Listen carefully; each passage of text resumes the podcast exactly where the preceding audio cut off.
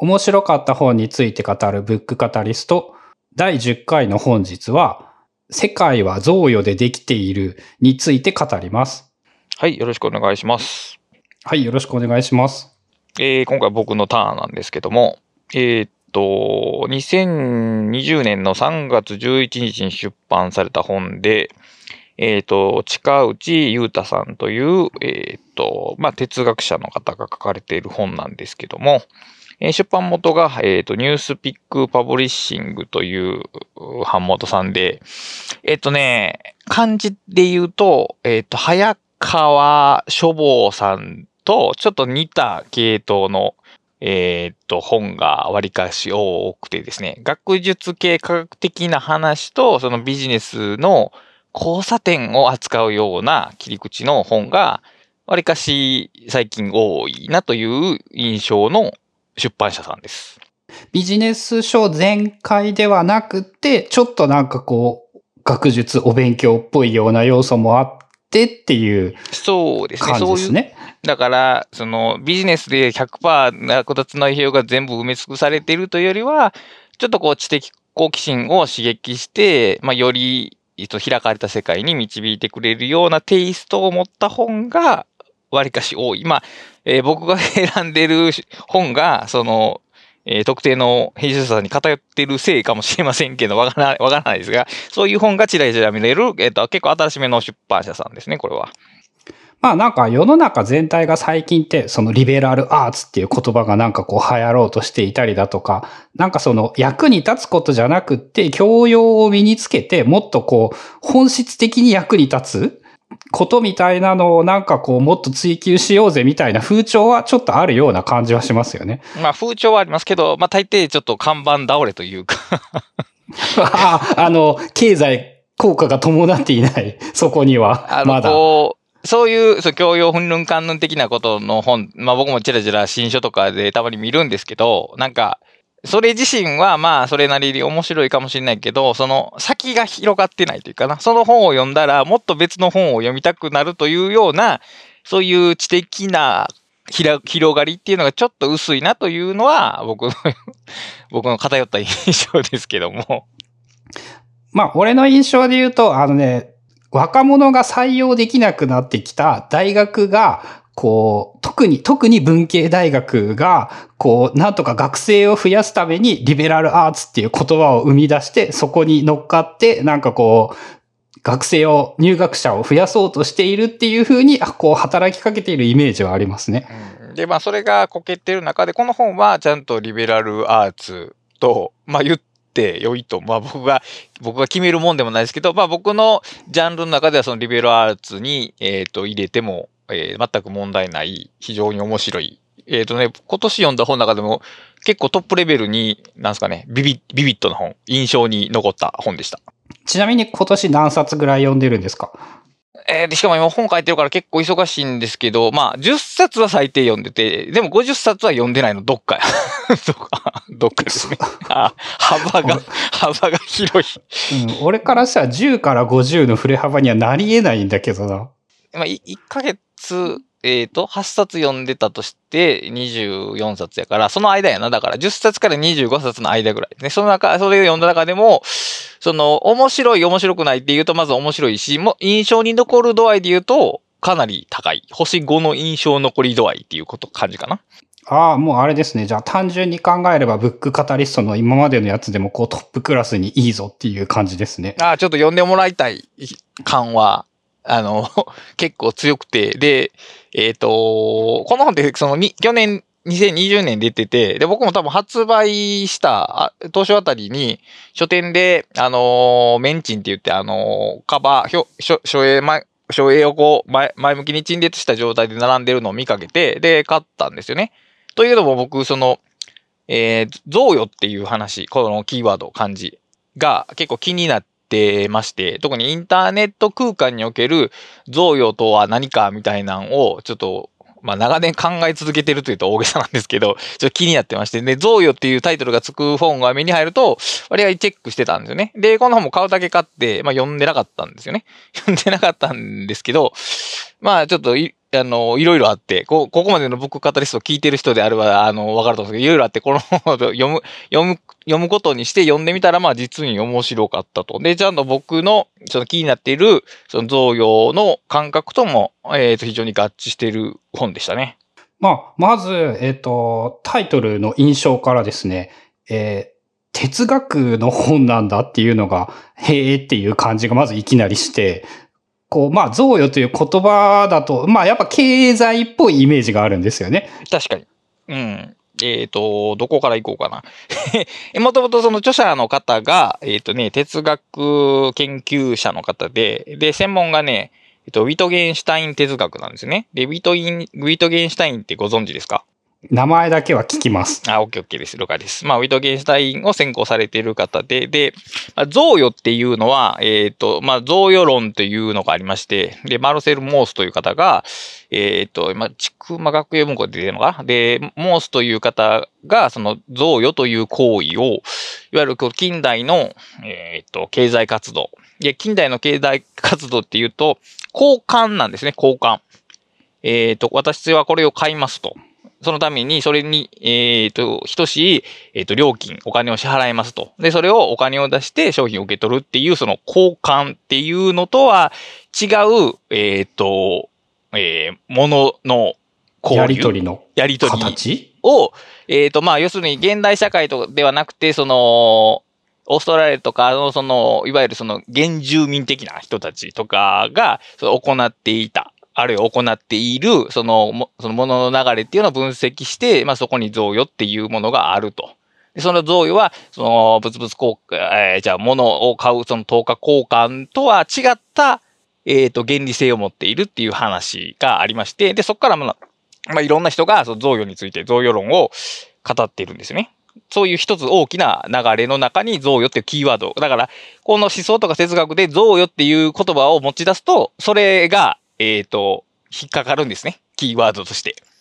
まあ、あのーそうか。ぞ、ぞ、経済学用語っぽくあるんだけど、哲学の一分野としてある程度、こう、多くの人が贈与について研究してるってことですね。そうですね。だからこの文脈で贈与っていうと、その、えーいわゆるその、経済学とかの、その贈与税とかの贈与ではなくて、その、もうすから発展したある種の、その、えー、ぶ等価交換ではないもののやり取りのニュアンスが、もうそその、その時点で込められているということですね。ちなみにそのモースさんっていうのはいつぐらいの時代の人なんでしょうか？1872年から1950年に生きておられた方なんで、贈与論が1924年なので、まあだからいわゆる近代社会の経済基盤が少しずつ出てきてるぞ、みたいな感じの時ですよね、きっと。うん。だから、市場経済っていうのが世界的にも圧倒的に多勢を占めているような頃に、いや、そうじゃないものの流れもあるんだよっていう、しかもそれって結構強力なんだぜっていうような話だったんですね。あってことは、まあ大体100年ぐらい歴史がある、その哲学の分野っていうイメージでいいんですね。と思います。で、えっ、と、タイトルが、副題が、えっ、と、資本主義の、えー、鍵括弧隙間を埋める倫理学ということで、まあ、倫理学、まあ、倫理について触れてる本なんですけど、まあ、倫理学でイメージする内容とはちょっと違うかもしれないですね。うーん、まあ、あの、これ、この本で語っていた功利主義が、なんかその、良い人であるとか、良い社会を作るにはどうしたらいいかっていう話ばっかりだったけど、まあ、そ、そういうのとはちょっと違うってことですよね。そうですね。まあもちろん倫理の話は出てくるんですけど、その、その人はいかに生きるべきかっていうのが論説されてるような堅苦しい本ではないということですね。で、まあ本、えーこの本のテーマを仮に2つ挙げるとしたら、まあ1個はそもそもその贈与っていうことが何なのかっていうことなんですけど、特にその、えっ、と、現代社会、この資本主義真っ只中の中における、その、この現代におけるその贈与ってどんな意味があるんだろうっていうことと、えっ、と、資本主義における、まあ、おけるじゃな、この資本主義が支配する、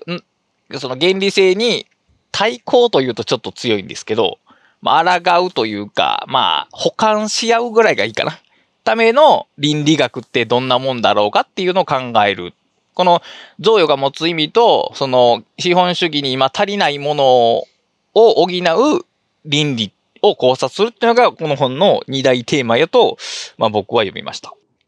資本主義が生まれた直後というか資本主義が超発達した頃に生まれてきた概念で、で、100年ぐらい経って、まあ言ったら最近って、そのなんかお金のために生きるのではないみたいなことは、こう言われるようになってきてる、ますよね。はい。はい。で、まあそういうことを考える上でもなんか役に立ちそうな感じは結局そういうことが、つまり、えー、お金だけで生きるのではないっていうことが、わざわざ明言されるっていうことは、逆に言うと社会の空気が前提として、えー、資本主義だよねっていうことなんですね。資本主義って大切だよねっていうのが暗黙にあるから、そこに対するアンチテーゼとして、まあ、お金以外も大切だねってことがあえて言われるわけですね。で、うん、だからもう資本主義っていうのは、いわゆるその、まあ、えっ、ー、と、ソ連がダメ、ポシャったおかげで、その資本主義の対抗軸やった、まあ、共産主義とか社会主義ってやっぱり立ち行かないよねってことになってしまって、もう、資本主義以外はないんじゃないかっていう、だから、例えば今、えー、現代を生きてる若者っていうのは、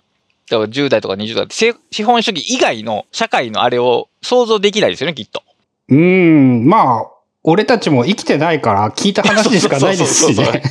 でも、少なくともある時期、その資本主義と抗う別の主義があって、一つの主義の争いがあったことは一応知識としては知ってるじゃないですか。うん、そのリアルタイムに東西ドイツ統一とかソ連崩壊とかは体験はしてますね。だから、その選結果として生き残ったっていうのは知っていますけど、今の子は多分そのもう空気のようなもの資本主義っていうのがもう前提となってて、それ以外の可能性っていうのをほぼ考えつかないようなものになってて、それがどんどん強化、抜けがたくなっていくっていう話で、で、それの、えっ、ー、と、それがもたらす絶望というかな、ものを、あの、だいぶ前に、あの、出てきましたけど、あの、闇の自己啓発のとこで出てきましたけど、あの、暗黒啓蒙っていうのはそういう、その資本主義の絶対的なものがもたらす、この、ある種のくだらなさみたいなものの絶望を、まあ、ある種表現してるんですね、そっちは。で、まあ、それを、なんとか、その、資本主義を打倒するという方向ではない形の一つの希望を提示するっていうのが、この本の仕事ですね。うん、なんか、あのね、とりあえずその段階でちょっとこれ読もうかなって俺も思いますね。で、まあ、あの、登場する、このね、本はね、面白いのはね、例えば、贈与っていうっていうキーワードがあるんですよ。もその贈与だけで話が一本進むというよりは、結構ね、いろんなジャンルをね、渡り歩くんですよ。で、表紙にもね、ビトゲンシュタインから始まって、資本主義、サンタクロース、アノマリー、えっ、ー、と、テルマエロマエ、コミュニケーション、世界像とかでいろんなキーワードが列挙されてて、あのー、なんすかね、越境的、分野越境的な書き方がされてるんですけど、その中で特に、まあ、重要なものをいくつか挙げると、まず贈与論は当然 外せないんですけど、あとね、えっ、ー、とね、ペイフォワードって映画知ってます？えっとね、な、見たわけじゃないんですけど、あらすじ、あ、見たかな？なんか、その、わ、わかります、一応、概念と。あの、まあ、子供が発案して人に贈り物をしたら、受け取ったら、また贈り物しようみたいなことを、ぞまあ、僕の中でそれは贈与の連鎖って認識してたんだけど、についてちょっと論じてると。で、えっ、ー、とね、これもう1個前、2個前、3個前忘れたけど、えっ、ー、と、デリダの誤配っていう話をしたじゃないですか。あの、東さんの話に出てきたやつですね。手紙は届かない、届かないかもしれないっていう話も出てきます。これもキーワード、一つの大きなキーワードです。うん、あの、最初に、あれですよね、郵便はちゃんと届くとか言って何言ってんだって言ってたやつですよね。そうそうそう。で、この、もう一個が、えっ、ー、と、サンタクロースという概念が出てき、概念というか、まあ知ってると思いますけど、サンタクロースも出てきて、まあサンタクロースが実は贈与の象徴として、えー、あの、扱われているんですけど、これは実はあの、レビストロースっていう人が、火炙りにされたサンタクロースっていう論考を書いてまして、まあ、それと関係がしてるんですけど、で、当然、あと、ウィトゲンシュタインっていう この著者本人の専門分野でもある、彼が論じた、えっ、と、言語ゲームというのがありまして、これを後期のウィトゲンシュタインに入るのかな？ウィトゲンシュタインってね、前期と後期で分かれるんですけど、まあそのウィトゲンシュタインの言語ゲームっていうのが、えっ、ー、とね、結構、こう、贈与と直接関係はないはずなんですけど、この本の中では、えっ、ー、と、論じられ結びつけられて論じられてますね。ここ結構面白かったです。で、あとね、えっ、ー、と、小松左京の SF の話が出てきます。日本沈没。はい。とか、まあ、その程度、エトセトラ。あと、まあ、想像力っていうキーワードの中で、えっ、とね、逸脱的思考と、まあ、急進的思考っていうのがあって、急進的っていうのは心、えー求める心というかこうですね。急進的思考っていうのがで、今、これは実は前回の、あの、妄想する頭の、とちょっと関連する話ですね。で、最後に、えっ、と、アンサングヒーローっていうのがあって、アンサングヒーローの、アンサングってシングの、えー過去分詞かな？歌われないヒーローってことで、英雄ですね。歌うっていうのは、だから英雄を褒めたたえるということですね。褒めたたえられない英雄っていう概念なんですけど、えっ、と、まあ、この辺が、えっ、と、ピックアップしたい、えっ、と、キーワードですね。はい。まあ、えっと、贈与論というのは、まあ、その贈与という概念を発明した本。で、えーペイフォワードは、まあ、映画有名なので、きっと知っている人はまあまあ多い。で、デリダの誤配というのは、郵便は届く、でも郵便は届かないこともあるっていうのを哲学的に考えた話。で、サンタクロースは、まあ、あの、誰が聞いてもきっとわかるだろうと。で、ビットゲンシュタインの言語ゲームは、えー、俺はちょっと全然わかんないんで説明できないんですが、えー、小松左京の SF も、まあ、要するに小松左京さんっていう SF 作家の、まあ、なんか話とかが出てくるっていうイメージですかね。そうですね。で、えーまあ、想像力。想像力、えーこれは妄想する頭となんとなく前回の話とつながるようなことをイメージしておいて、えーアンサングヒーロこれ結構重要な、歌われないヒーローっていうのが、あのね、この本の中では、えーっとね、最後ら辺に出てくるんですけど、大変重要な、この贈与というのを考える上で非常に重要なキーワードになっています。まずこの辺、こういうことが、えーこういうこういうことだって今まで列挙したことでかなりバラバラやと思うんですけど、こういうことが一つの連なりの中で、まあ語られて、論じられている本です。はい。ー。なんか、すごいね。ぜ全然どうつながるのかわからないっていう。わからないっしょ。うん。まあ、一個一個は、それなりにわかるんですよね。で、これらの概念を使って、贈与とはどういうものかっていうものをその説明してくれるみたいなイメージでいいんですかね？そうね、同様の性質を明らかにした上で、それがなぜ、この資本主義社会と、まあ、補完的になり得るのかというのが、最後の一番最後で、まあ、結びで、綺麗に着地しているというところでございます。で、まあ、本題に入るわけですけども、まあ、贈与ってまずなぜ必要なのかという話になったときに、まあ、人間って、あのー他の動物に比べて非常に未熟な状態で生まれてくるじゃないですか。うんうん。しかもその期間がめっちゃ長いですよね。んで、まあ頭がでかいからなんですよね。それって。あ頭がでかく、の本格的に成長して頭がでかくなりすぎると参道から抜けられないと。だからその頭がでかくなりすぎる前に、まあさっさと産んで、それを育てて大きくしようと。で、未熟な、え子供を育てるってことは、え母親がつきっきりになる必要があると。つまり人手がいると。だから人間っていうのは、えー他者と、他者の助けがないと、えっ、と、成長できない動物として進化してしまったという話がまずあるわけです。うん。そこはめっちゃわかる。つまり社会的な協調っていうのと人間っていうのはもはや切り離せないんですよね。だから人間が社会的な動物だってよく言われるんですけども、そう生物的に言ってももうもうそうなわけですね。で、その中でじゃあ、あのまあ、贈与って何なのかという話なんですけど、この贈与論でよく語られることなんですけど、あのね、えっ、と、その、モースの贈与論で面白いんですけど、まあ、えっ、と、例えば、その、部族の中でね、力がある人が、パーティーを開くんですよ。で、パーティーをに招待された人は、そこでいくらでも好きな分飲み食いできるんですよね。で、招待された人は今度はまた自分がパーティーを開かなきゃいけないんですよ。いけないんですよ。そういう義務が発生するんですよ。で、そこでまた、その、まあ、当然最初にパーティーを開いた人も含めて、まあ、行くわけですよね。で、それが繰り返されるんですよ。つまり、招待された人は招待しなければならないっていう、これ返礼なんですけど、返礼の義務があるんですよね。これは、あのーなんですかね、普通の商品を購入するというようなことでは、絶対に起こらないですよね。こんなことは。うん、明文化されていないルールですよね。で、えっと、基本的に勝ったら終わりじゃないですか。勝ったうんらその瞬間に、その二人の負債関係じゃなくなるわけじゃないですか。買う人と売る人の。うん。でも、そういう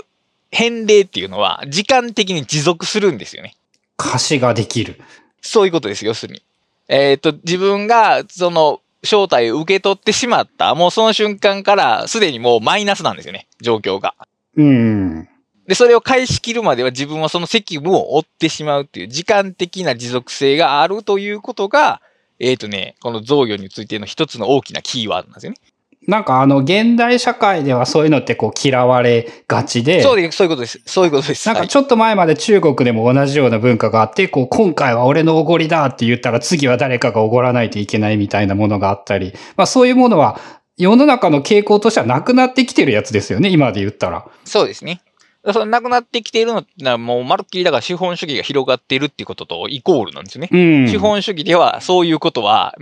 極力なくすというか、資本主義にするということはそういうことをなくすっていうことと等価なんですよね。うん。こう、めんどくさいから嫌だっていう気持ちはすっげえわかります。でまあ僕も基本的に若い頃はそうやったんですけど、結局それは、えっ、とね、人間と人間の関係性を瞬間的なものにしていくっていうこととイコールなんですよね、結局は。うん。買い物が終わった瞬間に、あの、その人とこの人の関係性がき切断されるのが望ましいっていう理論なんですよね。資本主義の理論っていうのは。多分あれですよね。めんどくささと引き換えに、まあそういうことを、その楽をしようっていう、ち違う？どっちもか？うん、どっちもだな。だから、それはその、非常に効率的なんですね。それは効率的やし、その責務を負うなんていうのは、その、やりたくないっていう気持ちも正しいんですけど、結局それは、えー人が、えっ、と、孤立、孤立しても生きていける。他者の、えっ、と、助けとかを必要とせずに、まあ、えっ、と、お金を持ってたら適切なサービスをもらえるようにするっていう、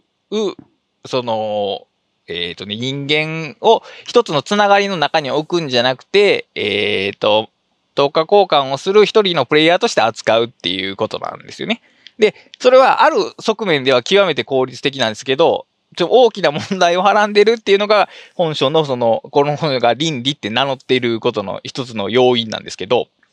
えっ、と、一つの問題はさっき言ったように、交換の場合って、その終わった瞬間に切れてしまうっていう。で、例えばですけど、僕が、えっ、と、近所のローソンで牛乳を買うのと、少し遠くのファミリーマートで牛乳を買うことは、10日じゃないですか。実質10日ですね。ということは別に、僕にとってそのローソン、近くのローソンは別に潰れても構わないわけですよね。うん。まあ困りますけど、困りますけど、不便になるかな、ちょっと。私はああなたから買っているっていう、その、あなた性っていうのがなくなるんですよね。つまり、替えがいくらでも効くっていうことになって、私じゃなくても良いっていう、その、ある種の物性にしてしまう、人を物性にしてしまうっていうこともあるんですけど、最大の一番の問題は、そういう交換の理論っていう、これはまあギブアンドテイクとか本書ではウィンウィンっていうのも含めてるんですけど、っていうのは、交換なんで、交換ってことは差し出せないといけないんですよね。当たり前な話なんですけど。金持ってないなら来るな、ですよね。極論するとそういうことなんですよね。あの、本書の中では、その、交換の理論では、助けを請うことができないって書かれてて、まあ、助けを請うっていうのは、どうしようもならない人が、周りの人に助けてっていうことじゃないですか。で、どうしようもならない人ってどういう人かっていうと、こちらから差し出せるものが何もない人ってことですよね。だから本来そういう人たちが一番助けを必要としてるのに、交換の理論ではその人たちは何も助けてもらえないっていうことになるんですよ。うん。まあ、一応あれですよね。政府の役割、役割としてそういう、こう、人を助けようっていう、助ける人すらも別の人にしてますよね。今の社会だと。だからそういうの、あの、当然本書でもちゃんと論じられていますけど、その政府の話ではあるにしても、その交換の理論だけでは、助けてほしい人は助けてもらえないっていうことはもうほぼ自明な話で。ということは、えー市場理論だけで世界が成り立つと、非常に困ったことになるっていう結論になりますよね、これは。まあ、何よりも多様性が失われる。うん、だからまあ、その交換もできるものを持ってる人だけが、その市場に参加できて、そうじゃない人は、えーどんどんどんどん追い出されてしまうっていうことになると。だからここにも資本主義制度の絶対的な限界があるんですよね。うん。ここがまあ一つ、この本の、この本の倫理、倫理性というか倫理の論点の一つやと思います。その、持ってない人というものがどうしようもなく、資本主義という仕組みでは、えー持ってない人は何もできなくなってしまう。それが、しかもそれ、そうであって、当然だという価値観も生んでしまいますよね、だから。うーん、まあ、うん、そうですね。で、その、まあ、お金、何、何もかもお金で買うことの問題点っていうのは、これだいぶ前にも出ましたけど、あのーと、幼稚園のお迎えを罰金制度にすると、むしろ遅刻する人が増えたみたいな話もあって、あのーああ、それ、その話を聞くと、あの、めっちゃ刺さりますね。そういうふうに言われると、何もかもお金にしたら、意外と世の中うまくいかないんだってことですよね。ある種交換でうまくいく部分もたくさんあるんですけど、その行為そのものが、その人が感じる公共心と本書で言ってますけど、まあ、義務感とか、人に迷惑をかけてはいけないから、ちゃんと早く迎えに行こうというような動機づけで抑えられていたものが、お金を払うことで解放されてしまうっていうことがあって、で、まあ、幼稚園を迎えに行くなら、まだ、まだギリね、うん。まあ、その、なんていうの、困りますね。で済む話だってことでだけど。例えばそれが例えば、えっ、と、警察とか消防とか、もっとその子供を教育する人たちが同じ観点で物事を捉えるようになったときに、あのー果たしてその全体がうまく回るのかっていうところはありますよね。だから資本主義では多分そこは限界があるのし、限界があるというか資本主義を持ち込むとより悪いことになってしまうっていうことはよくあり得ると思います。まあ、単純に、あの、昔の社会で警察に賄賂を渡せば悪いことを見逃してもらえるだとか、あの、本当かどうかわかんないけど、政治家がこう金と権力で悪いことを握りつぶすみたいなことは、えー、資本主義の方がそういう動機になり得るんなり得るんですねですかね。だからそれを抑えるための倫理観が資本主義のルールの中では発生しないんですよね。うん、あ、抑えるメリットがないですもんね。お金もらった方がそりゃいいじゃんっていう。っていうことになってしまうんで。だから、その、ある種の、そのお金にしてしまうことで失われる倫理観とか行動っていうものが、まあ絶対にあって、だから、資本主義の絶対性、まあ、それがどれだけ効率的であろうとも、その全体の、うん、効率じゃないな、全体のなんやろな、健全性か。健全性を維持するためには、実は足りないっていうところが、まあ指摘されてます。うんうんうんうん。なんか、わ、わかってきました。はい。で、あの、面白いのがだってね、献血ってあるじゃないですか。献血。はい。さ最近の若者にとって、献血ってね、なんか、コスパが悪いらしいんですよ。うん、まあ、あの、言ってることはすげえわかりますよ。贈与のコスパが悪いっていう表現が出てきて、まあ面白いなと思ったんですけど、例えば、災害地にボランティアに行くのはいいらしいんですよね。それは、実際に今困ってる人が目の前にいて、その人が助けてありがとうって言ってもらえるかららしいですね。でも、その献血ってさ、当然その採血してくれる人はありがとうと言うかもしれませんけど、その血で困ってる人に自分の血が行く現場を見れるわけじゃないじゃないですか。ちょっと行く動機づけが、まあ、献血は起こりにくいと。これってだから、贈与してるように見えて、実は交換してるんですよね。うん。お金じゃないものをもらおうと思って献血に行っている。ただ単に、その報酬がお金じゃなくて、ただ単に、えっ、と、ありがとうとか言ってもらいたいっていう、そのトレードオフとして、献血に行っていると。で、これはだから、贈与っぽいけど、実は、えっ、と、交換なんだと。だから、仮にその交換の原理が強まっていけばいくほど、献血ってものがされなくなっていくと。で、これがやっぱりその、その資本主義イコール、その交換の理屈では、えっ、と、補えないものが、ここにもあるっていう話なんですね。贈与の概念というものは、あの、どんどんなくなってきているぞってこの辺の人たちは言ってるんですかね。だから資本主義の中では贈与は基本的に無視されるか弱まるか、その、あってはならないものみたいな、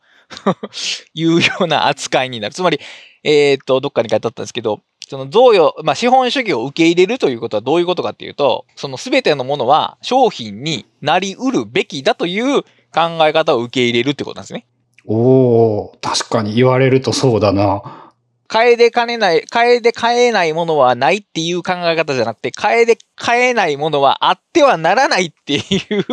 一つの価値観を持つことが資本主義だと おっしゃってて、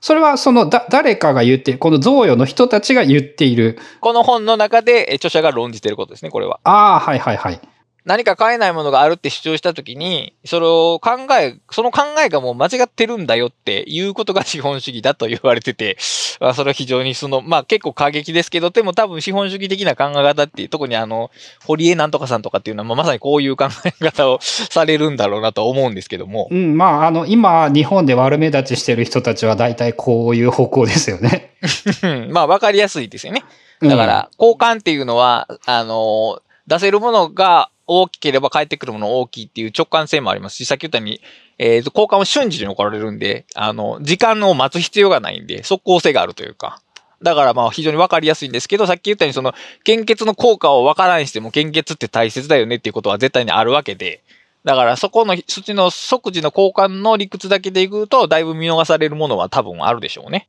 うん、まあその困っている時は渡せないんだから、ああの、後でいいよっていう風にできない社会なんですよね。そうですね。そういうのって困りますよね、多分。うん、多分困る。で、まあ、その、まあこういうふうに贈与がいいと言いつつも、さっき言ったように、その贈与が持つめんどくささっていうのは必ずあって、で、それがまあ、呪いという形で現れてくるという場合もありまして、まあ、ここからちょっと論が少し難しくなるんですけども、えっ、と、まあ、親子関係が一番よく出るんですけど、まあ、これは大切なことだから、あなたのために言ってるのっていう教育の文句があるじゃないですか。うん。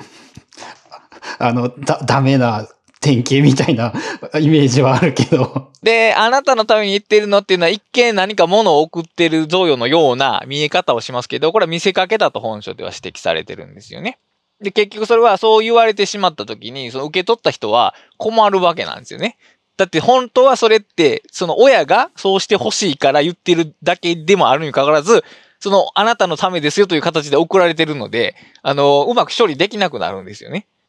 親の期待やだけのもの、これ私がそうなってほしいんですよってただ言ったらそれは親の期待なんで、その子供はそれに反発できますけど、あなたのためですよというパッケージングがされてしまうと、容易に破り取ることができなくなってしまうと。そういう中で、あの子供がうまく処理できなくて混乱してしまうっていうような話が出てくるんですけど、この見せかけの贈与っていうものと本当の贈与の違いって何かっていうと、えっ、と、本書から直接引用すると、贈与は、それは、それが贈与だと知られてはいけないと。これはあなたに対しての贈与ですよって明言されて送られるものは、それはもうもはや贈与ではないと。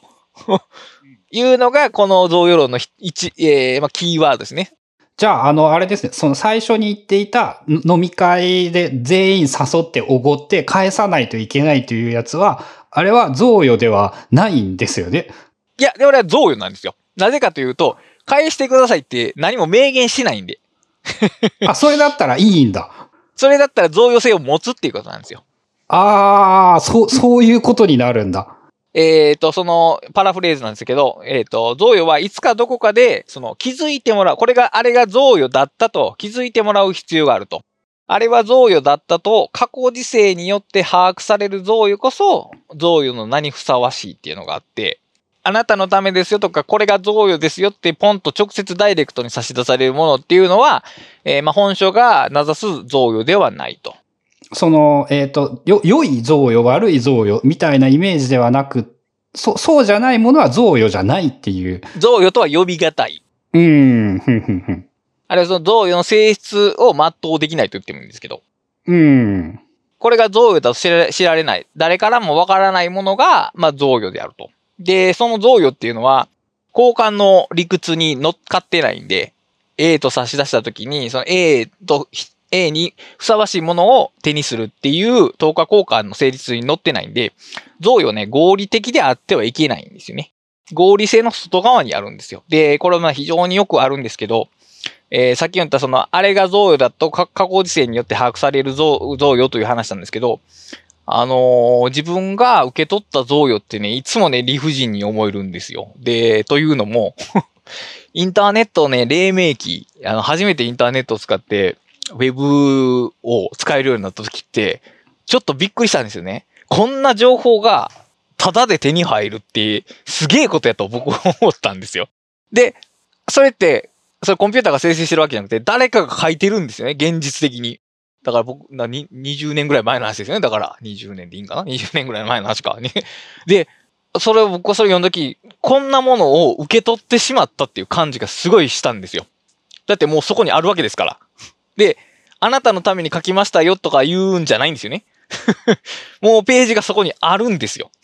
うんうんうん。で、その人たちは、なん、給料をもらって書いてるわけでもないんですよね。バナーとかが貼ってたりはしますけど、それでお金が得られてるとはとても思えないページが、しかもめっちゃ面白かったりするんですよ。昔のテキストサイトとかも大体そうでしたけど。侍魂ですね。うん。今も全然合理的じゃないですか。合理的じゃないじゃないですか。その行動基準を今から考えたとき、逆算して考えたときに。うん。振り返れば、あの、あれはめっちゃ楽しかったんだろうな。多分やっている人が一番楽しかったんだろうなって思うけど、経済合理性は何もないですよね。お金払ってますもんね、多分サーバー代を。そうそう。で、例えば自分を育てた親っていうものを思い馳せても、まあ、かなり不合理なことをしてるわけですよね。子供を一人育てるっていうのは、経済合理性に全く合わないことをしてるわけですよね。てか、そんなことを考えてすらいないっていうことですね。うん。そのね、0歳から6歳までこう育ててね、思いますね。その、経済で言ったら1ミリも合理性はないと思う。だからその、不合理やからとかをもう考えないとこで行われるもんなんですよね。つまり、割に合うかを考えた時点で、それはもう交換になってしまうんですよ。贈与ではなくて。うんうんうん。だから、あの、後から振り返った時に、あ、これって僕に送られた贈与なんだねって気づくことしかできないっていうこと。この、はい、贈与ですよ。ありがとうございますって受け取るっていうことは、えー最初の話、デリタで言うと、手紙が受け取られてるわけですよ。でも、贈与っていうのは、贈与としてな、発しこれが贈与ですよって渡されたものではないものを後から振り返った時に、あ、これって贈与だったんだって気づくっていうこと。だから、贈与っていうのは、えー行為そのものというよりは、その行為の意味に後から気づくってことなんですよ。ここで、さっきの誤配という話、データの話が絡み合ってくるんですけど、あの、贈与はコミュニケーション論でもあるって本書は、あの結んでるんですね。あれはそうだ、そういう意味だったのかって気づく、意味、意味に気づくっていうことって言ったら、えっ、と、ある種のコミュニケーション活動じゃないですか。意味の理解するっていうのは。行為の。で、ここで、ここでさっき言った、えっ、と、ウィドギンシュタインの言語ゲームが出てくるんですね。ここかなりね、トリッキーな、あの、論、論立てやと思うんです。こんな論立て僕初めて見たんですけど。贈与の行為性そのものじゃなくて、贈与っていうのは後からその意味に気づくんだよという話になって、じゃあその意味を扱うものってなんだろうっていうところで、えー言葉。で、言葉の、えー扱う行為としての言語ゲームっていうのが出てくるんですよ。これは見事やな。えー、そう、あのね、簡単にまとめようとするとめっちゃ難しいんですけど、えー、ぞ、ぞ、まずあれですよね、贈与税っていう言葉からイメージする贈与というのはそもそもまず違うんですよね。一切、ここでの贈与は一旦は、それは、それはは忘れてください。そう、まず、まずそれを忘れないっていうのが大事な前提としてあって、で、贈与はあげるもの、あげたもの、もらったもの、もらうものじゃなくって、後になってから、あ、あれって贈与だったんだなって思うものこそが贈与だって言ってるんですよね。はい。だから、初めから贈与として渡されるものは全て贈与に見せかけたなり損ないか、あるいはもう交換でしかないと。真に贈与と言えるものは贈与として名を与えられていないけれども、後から振り返った時に、ああ、あれは贈与だったと言えるものが贈与だっていうところから、その後から気づくっていう、その意味に、を理解するということで、まあ言語ゲーム、糸原社員の言語ゲームに引き継がれていくんですね、話が。うん、その、ああ、あれって贈与だったんだねって、その後から気づくっていうのって、こう、コミュニケーションと一緒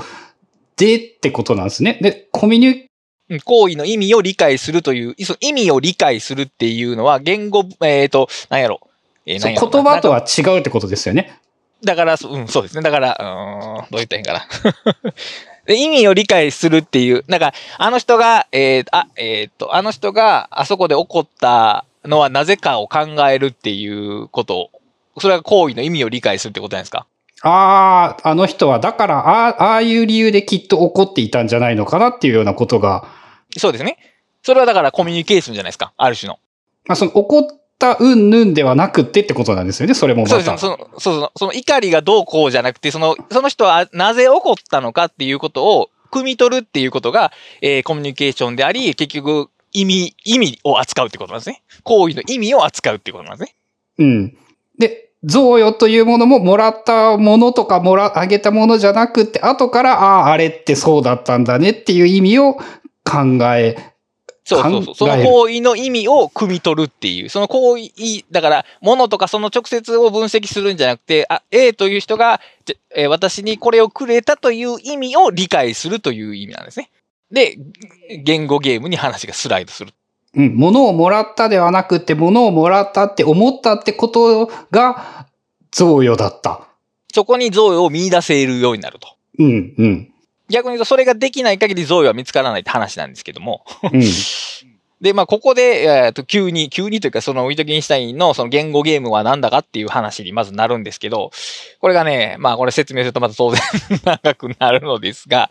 まあ、僕たちは言語、言語活動っていうのをどのように捉えてるかっていう新しい見方を提示したのがウィトゲンシュタインの言語ゲームなんですけども、その、ビトゲンシュタインは、よ、その言語についてのなんかその哲学的なことを言った人ってことですかね。まあ、後期はそうですね。まあ、言語そのもので言語活動かなどっちかっていうと。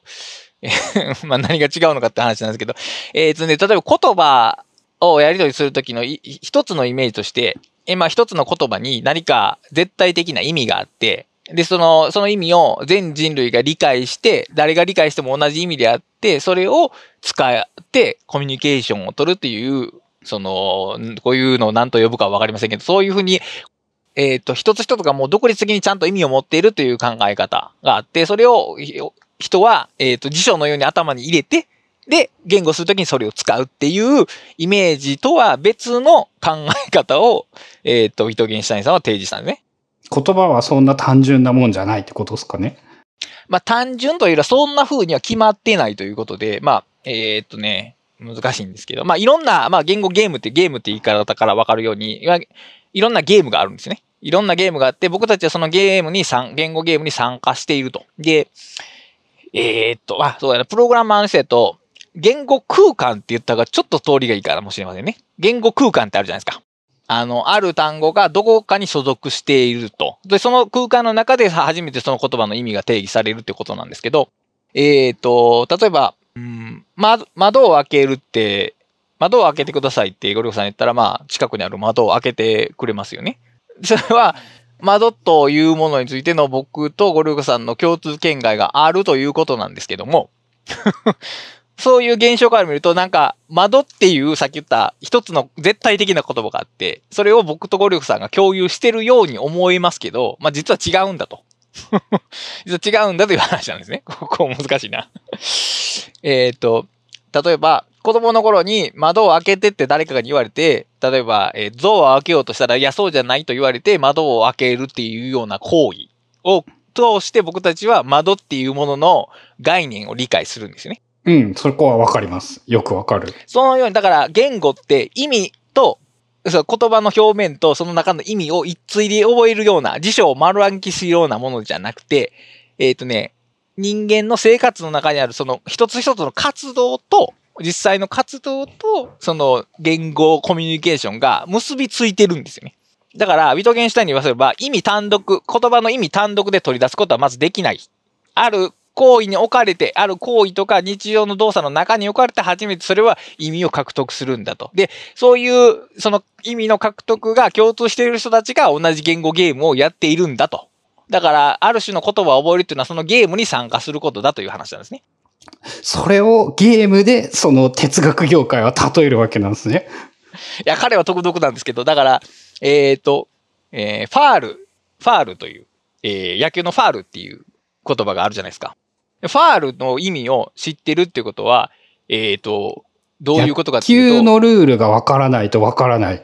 し、その、ファー、いや、プレイしたときに、これがファールである。これ、こうしなければファールじゃないっていうことがわかるってことですよね。うんうんうん。それがファールって言葉を知ってるってことですね、おおむね。おおむねそうだと思います。ファールという言葉の、えっ、ー、と、辞書的な意味を暗記してることじゃないですよね。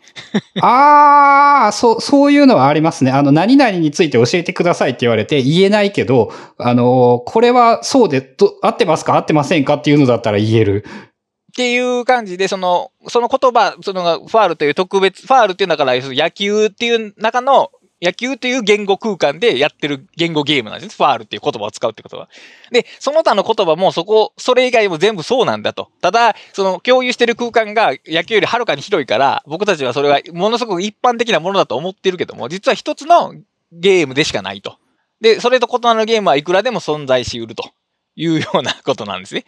そうか。野球のファールというものをサッカーに持ち込んでも、それは全然通用しないし、っていうことなんですね。あに日本という国の中で日本語が通じるけれども、そのアメリカに行ったら通じないし、で、同じ日本でも、例えば関西圏と関東圏で違う言語ゲームが微妙に行われてたりとか、あの、大阪の人がお前アホかっていうのと東京の人がお前アホかっていうのは全然違うってことですよね。そうそうそうそうそう。そういうこと。だから、その、お前アホかっていう、さっきの言ったら、その言葉に絶対的な意味があるっていうんで、これは解釈の違いっていう話になるんですけど、そうじゃなくて、行われているゲームが違うんだという人ゲンシュタインが言ってるわけですね。うんうんうん。だいぶ、だいぶ概念は分かってきた感じがします。はい。で、ここの最後、その言葉っていうのはその単独の意味じゃなくて、ある、そのゲーム、言語ゲームの中で初めて意味を持つと。で、その言語ゲームって大抵さっき言ったように、にえっ、と、野球やったらそのプレイしているゲームやし、えっ、と、日常生活やったら僕たちが送っている日々の生活の中で初めて意味を持つと。で、ということは、えっ、と、生活から切り離された言葉はないと彼は言うわけですね。ウィトギンシュタインさんは。で、逆に言うと、生活っていうのは、その言語ゲームと大体ぴったりフィットしてるっていうことなんですよ。言葉遣いっていう言葉を使うことと私たちが送る生活っていうのは大体切り離さない関係にあると。それをもう一歩進めると、僕たちはだから一つの言語ゲームの中に閉じ込められてるとも言えると。言語として表現できないことは、行うこと、考えることができない。まあそういうのに近いですね。うんうんうんだから、えっ、と、野球してるときは、ちゃうな、サッカーをしてるときは、手を使ってボールを受け取るということをキーパー以外は考えないですよね。だから、サッカーっていう言語ゲームの中に閉じ込められてるってことなんですよ。まあ、それで別にそれはいいんですけど、いいんですけど、そういう行為が出てこない、発想が出てこないっていうことが、えっ、と、ある種、内側、言語ゲームの内側にあるということなんですね。サッカーの場合はルールでそう決められているけど、えー日常生活というものもルールでそう決められてはいないんだけど、実はそのルールに縛られているんじゃないかみたいな。ルール、この場合はまあ前提ですね。その、うく覆してはいけないということになっている前提があって、その中でみんなは日常生活を送っているのではないかという話なんですけども、まあ、例えばですけども、えっ、と、天秤、普通、あの、アナログな天秤を思い浮かべてください。重さを測るやつ？両方で。そうですね。うん。で、手元に、えっ、と、3グラム、5グラム、8グラムの天秤があったとします。で、左の天秤に3グラムと5グラムの天秤を置きました。で、右の天秤に8グラムの天秤を置きました。そして、仮に、それが釣り合わなかったとします。まあ、どっちが下がってもいいんですけど、釣り合わなかったとします。でこの時に、ゴリゴさんは何を考えますか？天秤はこ、壊れていないはずなので、なんかおかしいかな ?3 グラムか5グラムがおかしい。あのだからその3グラムの、えーグラム数が、まあ、おかしいかないしは、まあ、天秤が故障してるからのど、まあ、どっちかを大体考えると思いますよね。うん。で、えっ、と、そのような、えっ、と、その天秤を数式で仮に表したら、3たす5は8になりますよね。はい。はい。で、その天秤が釣り合わないときに、釣り合わなかったときに、3たす5イコール8が間違ってるって思わないですよね。す、ああ、はい。あの、思わないですね。ね。うん。そう、あの、分、その、天秤の方が合ってて、もしかしたら3たす5、大なり8なんか本当ではないかみたいな、そういうことは思わないです。つまり3たす8が前提なんですよね。僕たちの世界にとって。これが、あの、いわゆる言語ゲームの中にいるっていうことなんですよね。ここは、だからそこの3たす8はもうそもそも疑わない、疑わないようにしようっていうこと。サッカーで言うと手を使わないでおこうっていう、えっ、と、一つの基盤となる、フレームとなるものが、まず絶対にあると。どんな考えでも。で、そのようなものを、えっ、と、ウィトゲンシュタインさんも世界像と呼んだらしいんですけど、いわゆるそのパラダイムシフトって言われる時のパラダイムに当たるものですね。だから、この話で言うと、あ、人間っていうのはそういう不自由な、思考をしているんだというふうに思われるかもしれないですけど、そういうフレームが全くないと何も考えられないですね、僕たちは、基本的に。だってそんなことがあるたびに3たす5は8じゃ、イコールじゃないんじゃないかって疑い出したら生きていけないですよね。楽をするために考えることを減らしている。だから、その3たす8が仮に間違ってるとしたら、3たす8、3たす5イコール8が間違ってるとしたら、それが正しいとしているいろんな理屈を全部ひっくり返していく必要がありますよね。うん。でも今のところ3たす5イコール8っていうのが正しいっていうことで、この世界は大体いろんなものが成り立ってるわけじゃないですか。うん。だからそれひっくり返すととてもめんどくさくなるようなもの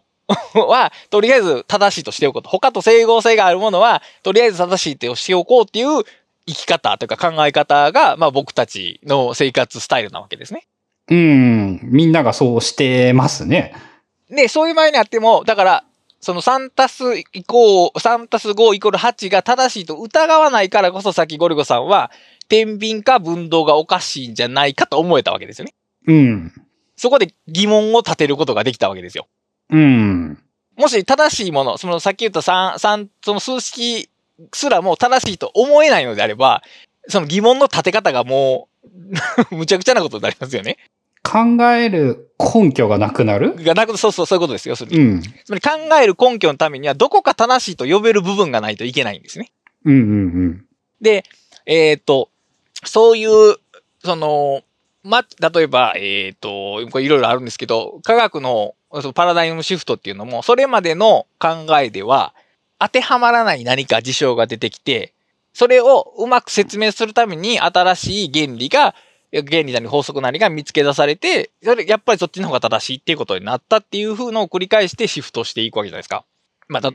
まあ、アインシュタインの例が一番有名ですけども、そのニュートン力学からアインシュタイン力学の展開が一番多いんですけど、そういう、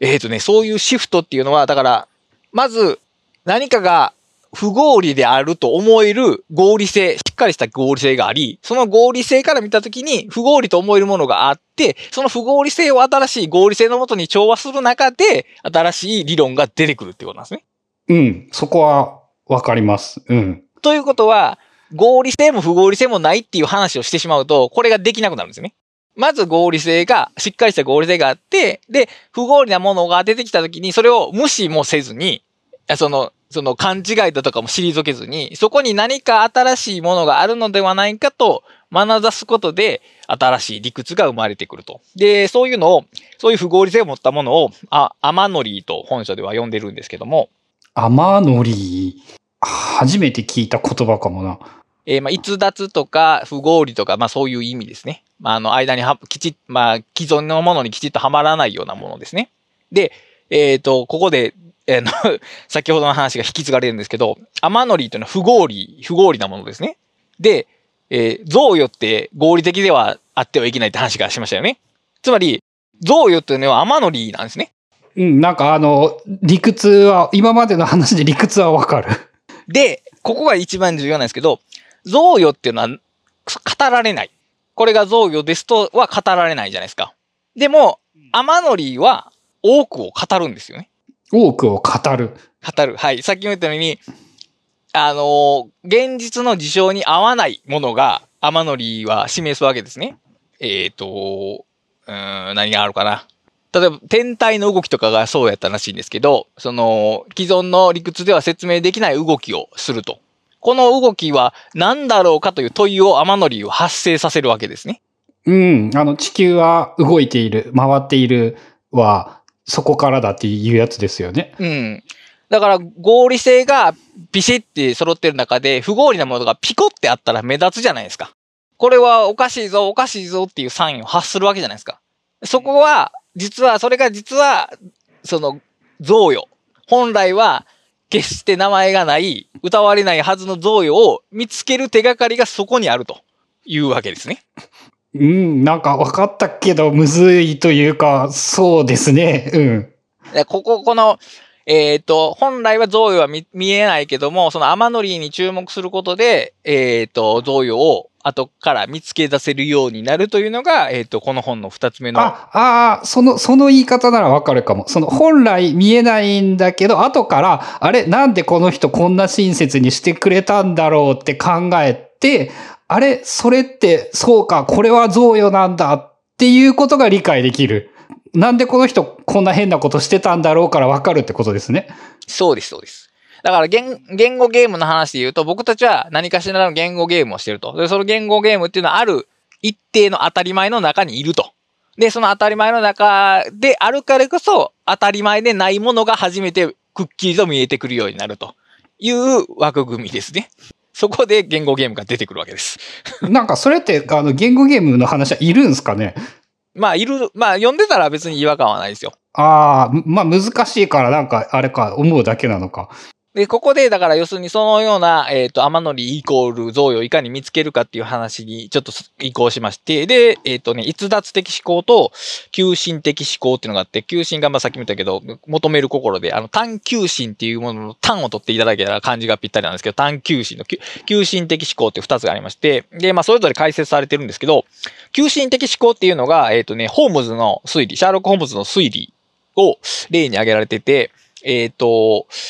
えっ、とね、細かい違いに気がつくことっていうことでいいかな、大体。例えば、えっ、と、ホームズが最初にいて、シャーロック・ホームズって読んだことあります？あのね、か活字では読んだことないんじゃないかな。あ、じゃあ、あの、シャーロックは見たことあります？ああ、見てないですね。あ、そっか。シャーロックめっちゃおもろいので見てくださいね。そっか。えーシャーロックが相方のワトソンと最初に会った時に、あの、ワトソンは自分の職業を明かさなかったんですけど、彼が、ホームズが彼の外見を見た時でピタリと合ってたんですね。で、医者っぽいけども、日焼けしている。で、医者っぽいもので日焼けしているのは、まあ医者って普通屋内にいるから日焼けしないじゃないですか。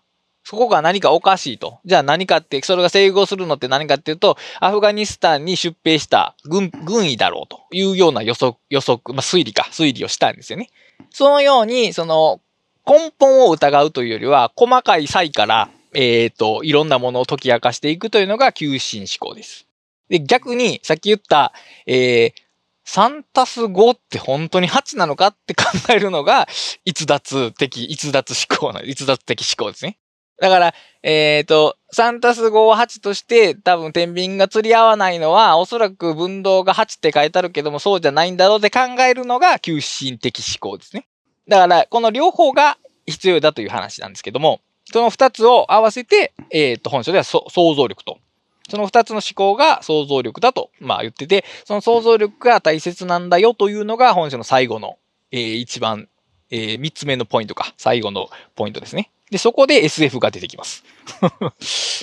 なんかあの、贈与の話はどこに行ったんだって思うんですけど、そこら辺の話は。はい、大丈夫ですよ。ちゃんと、ちゃんと帰ってくるんでしょうか？ちゃんと帰ってきますね。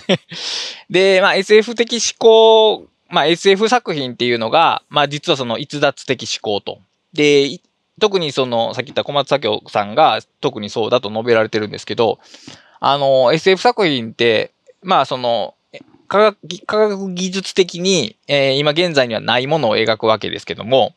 その中でも特に、えっ、と、3たす5イコール8を疑うような、変えてしまうようなもの。例えば地球の自転が止まるみたいな、いうようなことを想像するのっていうのが、えっ、と、逸脱的思考だと。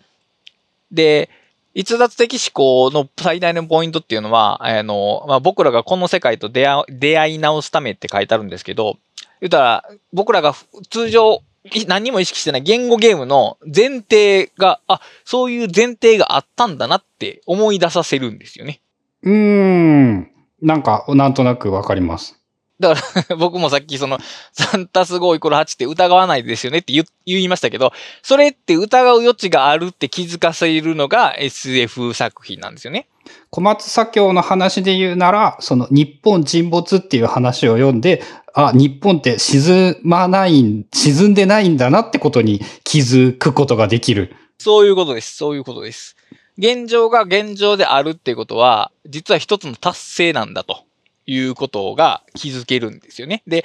不安定な釣り合いと、えーじゃあ、あ安定な釣り合いと不安定な釣り合いっていう例があって、こう、お椀の中にボールが下にあったら、まあ普通じゃないですか。普通ですね。うん。で、そのお椀をひっくり返して、球場の上に、こう、えー球がピタリと乗って動かなかったとしたら、それ結構すごいことですよね。めっちゃバランス取ってるじゃないですか。この後者が不安定な釣り合いなんですけど、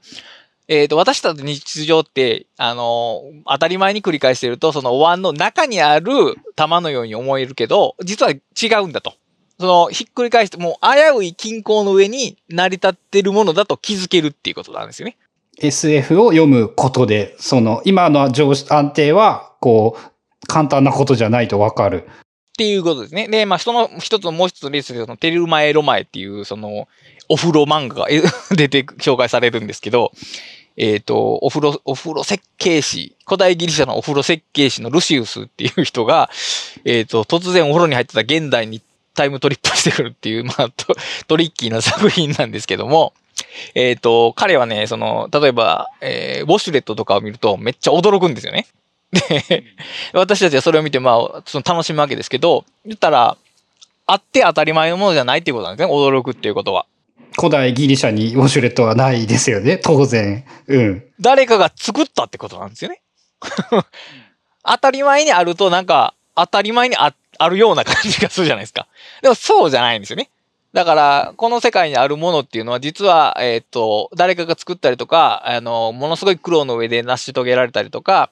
えっ、と、この、その、プラスにはなってないけど、マイナスにしないための努力が常に支払われてたりするっていうことを、その SF を読むことで、まあ、その、テルマエロマエも SF に、そのカテゴリーされてるんですけど、うん、まあ、そうでしょうね、一応。きそういうものに、えっ、と、改めて気づくことができる。SF を通過することで僕たちの想像力がそっちの方向にちゃんと向くことができると。で、そういうものに気づく、い気づく想像力っていうのは、だから、えー世界に対して、えーこん、これってすごいことなんだなって驚けることなんですよね。驚けなくなってしまうって当たり前になるってことは。で、驚けるとどうなるかっていうと、人に教えたくなるんですよね。あの、本とか読んでもそうなんですけど、これってすげえじゃんって言いたくなるんですよね。うん。そういう気持ちはね、すげえわかります。で、これが、あの、まあ、贈与に気づいた人はメッセンジャーとなると書かれてるんですけども、まあ、確かにそういうとこあって、その、自分が今もう受け取ってしまってることって伝えたくなるんですよね。で、これは、あの、いろんなものに、特に僕はマーケティングによく言えると思うんですけど、過剰なもの、明らかに合理性を書いた過剰なものって、つい人に言いたくなるんですよ。で、例えば Kindle のセールとかって、まあ半額とかってよくあるじゃないですか。一冊28円とかってものすごく言いたくなりません？うん。その、これめっちゃ安かったよって、あの、大阪の人たちがみんな好きだっていう。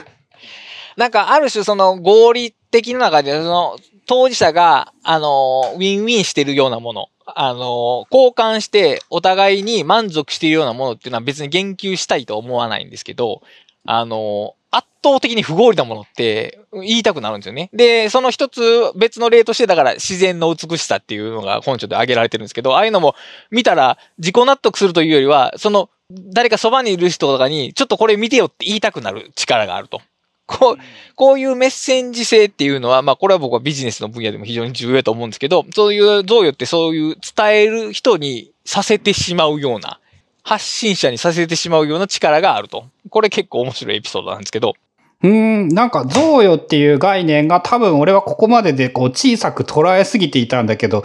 例えばその現代社会にあるものっていうのは古代人からの、古代の人々からの贈与だっていうふうにも言える。そう、結局だからさっきも言ったように贈与って自分がもう受け取ってしまったと見出したものはもうすべて贈与になるんですよね。うん。あ、そっか。その今の日本の社会というものが、こう、戦争とかの話で言うと、あの、あの頃戦ってきた人たちのおかげなんだぞっていうような言い方もあるし、まあそもそも現代文明っていうのがそういうみんなが作ってくれて今あるものだっていうものだから、まあもう言ったら何もかも全部贈与だった。そうですね。で、そういうところから何かを始める。まあ自分はもう受け取ってしまったから、それを何かしらの形で返していこうっていう形で行われる行為は、必然的に、それ行為も贈与になるんですけど、うん。つまりもう、当人はもう受け取ってしまって別の人から与えられてるから、もう目の前にあげる人に対して交換を求めないんですよね。でも、その、送り先の人からしたら、なんでこんなものを送ってもらえるんだろうっていう感じになるんですね。そうするとどうなるかっていうと、その人もまた別の人に送るようになるんですよね。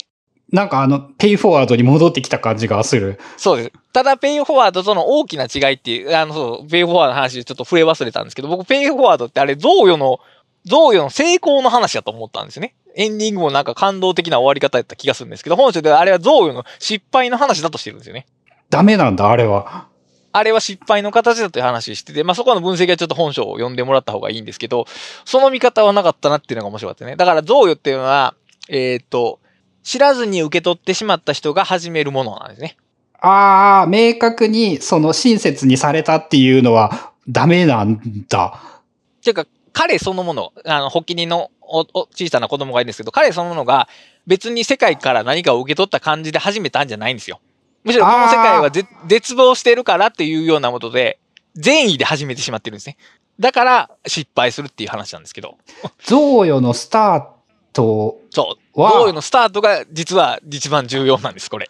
贈与に気づいたことから、贈与されていることに気づいたことから始まらないといけない。そういうことなんです。そうです。そういうことなんです。そうでないと失敗するということなんです。まあ、ペイフォワードは映画的には成功しているし、物語としてもなんかこうあれなんだけど、もう始まりからが失敗していると。そう、物語論の分析、まあ本、本書の物語論の分析で言うと、だからそもそも失敗が決まっているスタートやったっていうことなんですね。そう、だからこれね、あのまず、贈与というのは後から気づくものであると。で、気づいてしまったらもう、気づいた瞬間に自分は受け取ってしまっているので、もう負債者であると。だから、えー、ただ与えること、誰かに、えー、送ることしかできない。で、送られた人にとったら、その突然送られてきた贈与なんで、その人も負債者になると。そのようにして、えー、っと、誰にも送らない贈与が送り続けられていくっていう構図が続いていくってことなんですね。おなんかあの、タイトルに変えてきましたね。はい。で、そこでさっき言った想像力、SF を読むことで、えっ、ー、と、まあ、想像力、まあ、逸脱的と求心的を身につけるという話とともに、えっ、ー、と、一番最後にね、その勉強っていうのがちょ、ちょこっとだけ出てくるんですけど、あのー、結局、何かを学ばないと気づけないんですね。さっき言った。例えば僕が、僕たちがこの今、僕カタリストで、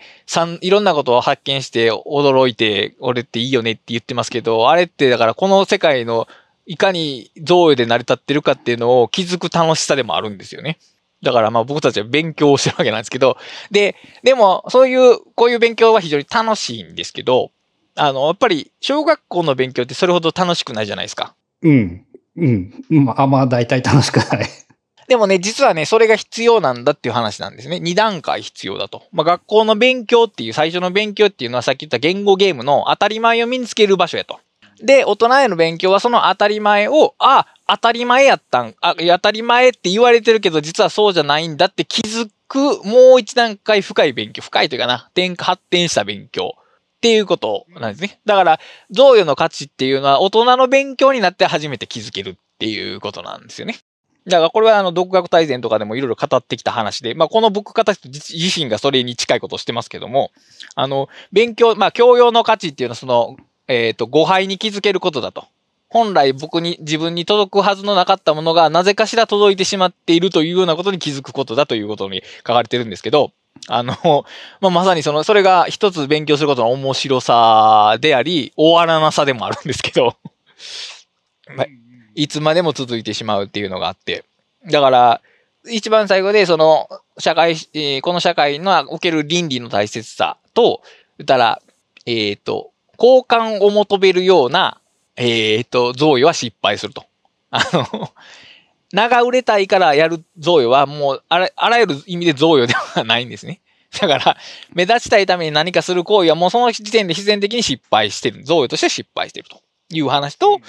えっ、ー、と、大人の勉強、勉強じゃなくて大人の勉強によって僕たちは、えっ、ー、と、この世界が贈与で満ちていることに気がつくことができるっていう、これも3つが本書の、えっ、ー、と、語られている大きな主題の3つやと思いますね。なんか、あれですね。はい。聞いて、はい、やっぱね、その、まさに勉強になったっていうので、なんて言うんだろう、はい、あの、考え方が変わったっていう感じがする話ですね、それは。だから非常に面白かったですね。いろんなその哲学の分野とかに触れられてて、それ自身がまあ協業的ではあるんですけど、だから物の見方を結構ラディカルに揺さぶってくるところがあると思います、この本は。うん。あの、言語ゲームの部分はくっそ難しかったけど、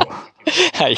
その、そうですね、世の中が贈与ででき、まあ、まさにこのタイトルが、今の話を聞いて、あその、世界は贈与でできているっていう意味が、この、この小一時間で、だいぶ聞こえ方が変わった。うん。そう。これはね、だからいいタイトルですね、これは。すごい、すごいっすね。なんか、なんて言うんだろう。まさになんかこう、何の役に立つのって言われたら、あの、わかんないと思うんだけど、でもなんか、世界の見え方が変わる。うん。だからね、やっぱりこう、変な話、変な話？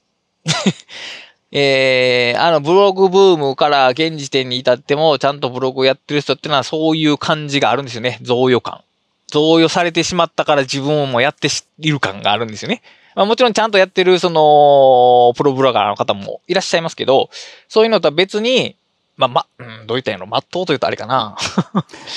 えー、どういったんやろ？まあでもあの、好きだからやっているだし、やらないといられないからやっている人たちですよね。そういう風にやっている人たちは。ああでもだからね、あの、受け取ってしまった感なんですよね。だから、紹介したい商品とかもあるじゃないですか。その、アフィリエイトで生活してるわけじゃないけど、この商品紹介したいっていうものって、あの、さっき言った10日交換以上のものを受け取ってしまってる感じがあるんですよね。ここの商品、この値段でいいんですか？みたいな、そういう感じがあって、それは、ある種、もうその時点で僕はもうメッセンジャーに、発信者にならざるを得ないというか、そういう感じがあるんですね。そういうのが回っていくという世の中はとてとても良いと思うんですが、まあ、そうはなってないので、あの、さっき言ったように、その、合理があるから非合理が役立つとか、その対比があるからっていう話で言うと、本書がその、贈与っていいよって言いつつも、贈与だけで回ればいいって話にはなってないんですよね。うん。何も出てこなかったっすね。そんな話は。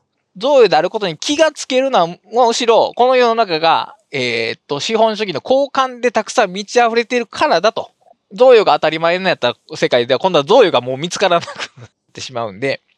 その、ああ、贈与ってすごいことなんだなと。この、この、この不合理な交換はなぜ行われているんだろうっていう疑問を持てるのはまさに逆に僕たちが資本主義の中で、えー交換を主として生きているからだっていう話になって、だから、対、えー妥当資本主義とかでは全然ない。まあ、そんなこと主張されても困るんですけども、まあ、なってなくて、一つの調和というか、えーあえー二つの、考え方の、えーと、うまい接合点ですね。贈与と交換経済が、実は両方補完し合うんだっていう話を提示しているのが結構新しかった気がします。いやー、なんかあの、ね、哲学面白いですねっていう感じっすね、これは。これはだから面白いですよ。これはだからさっき言ったように結構一番ビビッドな感じ。響きました。うん、すごい。あの、本当ね、こう、ビジネスっていう人たちにね、これは何の役に立つんだって言われてもね、えっと、何の役にも立たないんですけどって思うし、でも、その、まあ、しかも、あの、やっぱ哲学の、その、言語ゲームみたいなクソ難しい部分もありつつ、まあでもきっとこれが分かったらもう一段階面白いんですよね。ああ、あの、ビトゲンシュタインは難解ですけども、非常に面白いです。前、で前期の方はね、非常に有名な本があって、論理哲学論考っていう本があって、まあ読んだらさっぱりな本やと思うんですけど、あの、えっ、と、語り得ぬことは沈黙しなければならないという言葉で有名なんですが、まあそれはまた別の回で 出てきたり、ちょっと紹介しますけど、まあでも全体的にね、あの、非常にバランスの良い、あの文章としても全然難しくなくて、僕の説、今した説明の方が多分難しかったんじゃないかなと思うぐらいわかりやすく書かれてるんで、あの、実際読んでいただければと思います。いやー、すごいな。なんか、すごいなしか感想は出てこないんだけど、あの、何にも否定もしてないですもんね。現代のことを。そうそうそう、現代のことは何も否定しないけど、その、現代で、その、見過ごされてるものがあって、それが実は結構大切で、お互いに補完し合うために、まあ、教養とか勉強とか、そういうものの力がいいよっていう。で、それはだから、それをこの、このレーベル？このレーベルがその、えっ、と、教養って大切だよっていうことのレーベルなので、当然。まあ、見事に合致してるわけですね、全体的に。うん。しかも、なんかその読み終わったら、なんて言うんだろう、いいい気分になる本ですよね、これは。なると思いますのそれは間違いないあ、こんなに世の中って素晴らしいんだって思えて、